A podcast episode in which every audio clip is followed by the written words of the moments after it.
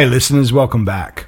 I want to talk about you and I want to talk balance in personal life just very quickly. This this often comes up because what we do in our personal life can have significant impact to what we do in our professional careers.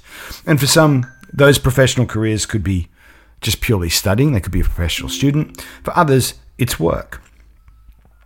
I saw a post the other day, and I, I, don't take a lot away from social media, but I took a, I saw a post the other day that that reminds us that even in death, life goes on, and it takes me back to a very personal uh, a memory I have when my brother passed away, and I woke the next morning, the birds were chirping and the sun was out, and the realization that just because I had gone through a travesty and my brother was no longer with me, life itself goes on.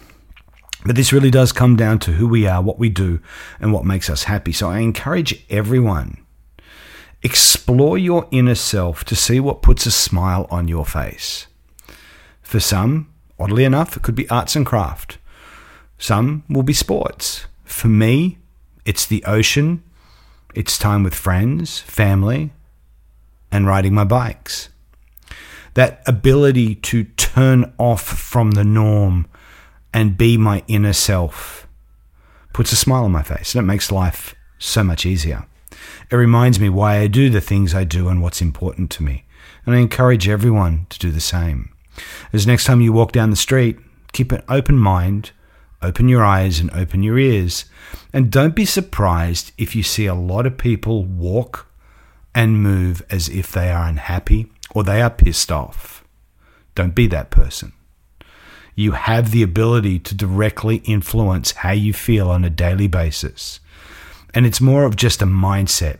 It's also something that requires personal action from you and just pure tenacity to remind you what makes you happy, what motivates you, what's important to you. And we start to move away from it's the job, it's the money, and it's the things that aren't necessarily as important as what you would first think. Anyway, enough from me. I hope you have a wonderful weekend. You all take care. Cheers.